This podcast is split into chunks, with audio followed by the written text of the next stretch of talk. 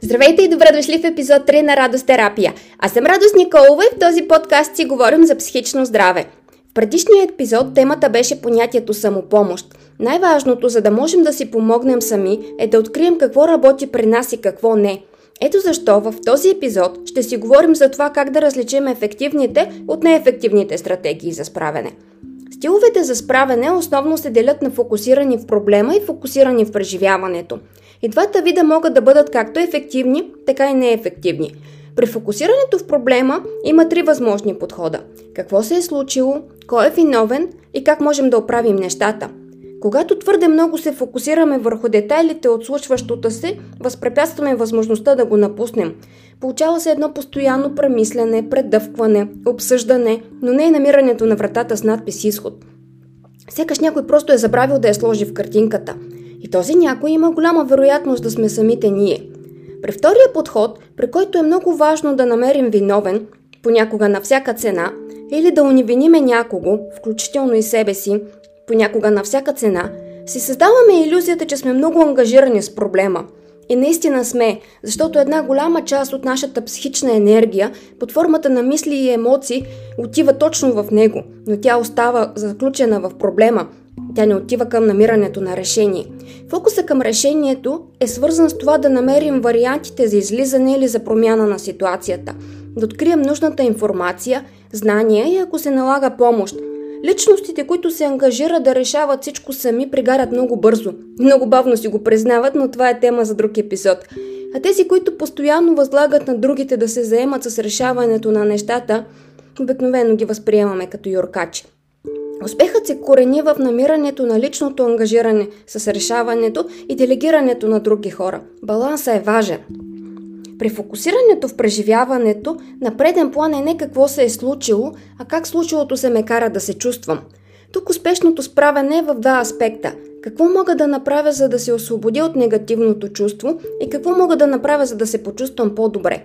Така показвам отговорност към собственото си психично здраве и ангажирана с това да бъда добре.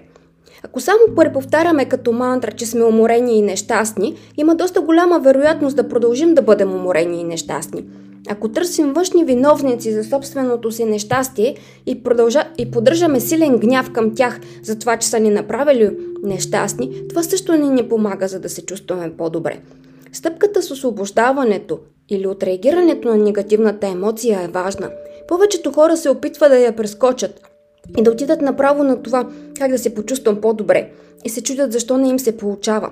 Не се получава, защото емоционалният ти е вече заед. Нужно е да го изсипеш, за да можеш да го напълниш отново с това, което искаш. Хубаво е всеки човек да има поне три дейности, които му помагат да се чувства по добър начин. Защото ако една от тях не сработи, може да опита нещо друго. И е хубаво да имаме поне една дейност, която правим с ръце, която да ни носи приятно чувство. Същото въжи и за стратегиите за справяне за освобождаване от негативното чувство. Колкото по-богат арсенал имаме, толкова по-вероятно е да успеем да се справим. Приемането също би могло да бъде ефективна стратегия. В даден момент може да не можем да променим ситуацията, да решим проблема, да се освободим от негативната емоция или да се почувстваме по-добре. И това е вреда на нещата – Спомням си едно интервю с Мерил Стрип, в което е попитаха какво би искала да пише на надгробната й плоча. Това, между другото, е много интересна техника. Отговорът на Мерил беше Тя направи каквото можа. Послепис, не забравяйте да поливате цветята. Понякога на пръв поглед парадоксалният отказ от това да драпаме на всяка цена да се чувстваме добре и вместо това да приемем, че в дадения момент не сме окей, okay, всъщност може да ни помогне да се почувстваме по-добре. Липсата на натиск носи облегчение. Не бива да забравяме също така, че справянето по своята същност е процес, а не еднократен акт. В дадена ситуация няма един единствен начин за справяне. Хората се различаваме по стиловете на справяне и предпочитанията си към определени стратегии. Тези различия обикновено отразяват различията в личността и от различията в характера. Механизмите за справяне могат да бъдат категоризирани като активни и избягващи – При активните са на лице предприяти действия за решаването на проблема или за промяна на емоционалното състояние, докато при избягващите, както подсказва и името, избягваме да се справим с проблема. Отлагаме го, пренебрегваме го, правим се, че не съществува или прехвърляме отговорността на някой друг. Активните стратегии за справяне обаче не винаги са ефективни. Да си заети да си продуктивен са две различни неща. Затова е важно да не губим критичността – какво се случва, когато правя дадено нещо? Сработва ли? Помага ли? Нещата оправят ли се? Следващия ключов момент е за колко време. Някои активни стратегии за справяне помагат само за конкретния момент, но не се оказват ефективни в дългосрочен план. В тази категория бих могла да сложа емоционалното хранене и компулсивното пазаруване. Самото действие ни кара да се чувстваме добре, но за кратко. След това понякога ни носи негативи – след което се налага да го повторим отново и отново и отново и става порочен кръг. Този вид поведение се нарича също така неадаптивно справяне. Макар да ни изглежда, че в момента се справяме, е възможно да има негативни последици от нашите действия в дългосрочен план. Адаптивните механизми за справяне са тези, които се считат за здравословни и ефективни в дългосрочен план. Справянето включва приспособяване към необичайните изисквания на средата – Каквото и да си мислите, че правите, ако то не надхвърля ситуацията, стратегията за справяне по същество не е ефективна. Стратегиите за справяне могат да бъдат най-различни, но сега ще ви изборя няколко, които най-общо се смята, че помагат.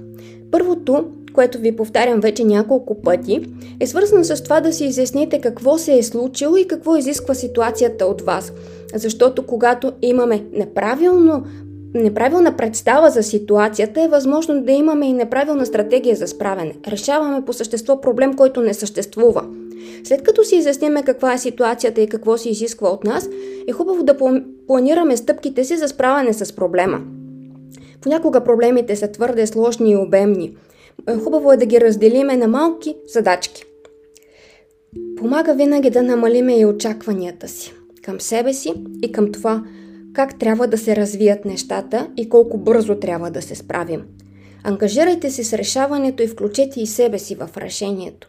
Това винаги ни помага да не се чувстваме безпомощни. Опитвайте различни неща, вместо безплодни повторения на неработещото нещо. Потърсете помощ, ако е нужно. Потърсете различни гледни точки. Погледнете на нещата и с чувство за хумор. Когато нещата станат смешни, те вече не са толкова страшни – Намерете работещия при вас начин за освобождаване от напрежението, гнева, стреса и тревожността. Разберете какво ви кара да се чувствате добре. Грежете се за физическото и за психическото си здраве. Този списък далеч не е пълен. Ще се радвам да ми пишете и да ми споделите какви са вашите стратегии за справяне и какво работи при вас. Отдолу в описанието ще оставя възможността за контакт с мен в различните социални мрежи. Може би се струва да спомена още един вид справене, а именно изпреварващото справене. То е насочено към измисленето на варианти на отговор към бъдещи ситуации. Варианти за решаване на евентуални проблеми или превенция с цел предотвратяване възникването на определени проблеми за в бъдеще. Доколко ще бъде ефективна обаче тази стратегия, предстои да разберем, когато бъдещето дойде. То обикновено прави така. Така си функционира. Истината е, че бъдещето въобще не се интересува дали ние сме подготвени за него или не. Твърде голямата бдителност към него не е особено ефективна стратегия. Тя ни прави тревожни и несигурни от една страна и разсеяни и неприсъстващи в настоящето от друга. А когато изпуснем настоящето, може да се окажем като изневиделица в ситуации за решаване, за които не сме очаквали, че могат да ни се случат. И ситуации, които можеха да бъдат избегнати, ако не сме толкова разсеяни с бъдещи варианти. Твърде силното фокусиране в бъдещето не е ефективно, както и твърде силното фокусиране в миналото. Предъвкването отново и отново на минали ситуации с цел търсенето на полука, но намирането само на вина също не е ефективно. То ни изчерпва и ни натиква в депресията. Та значи пак се връщаме на това. Не какво си мислим, че би могло да иска бъдещето от нас. Не какво си мислим, че е искало миналото от нас. Важно е какво иска настоящето, настоящия момент от нас. Не бъдете твърде критични и взискателни към себе си. Далеч не всяко действие е крайно погрешно или хиперполезно.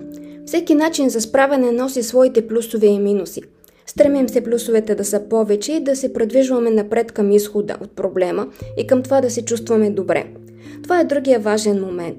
Рядко, много рядко дадена стратегия за справяне само и е единствено насочена към решението или само единствено насочена към преживяването.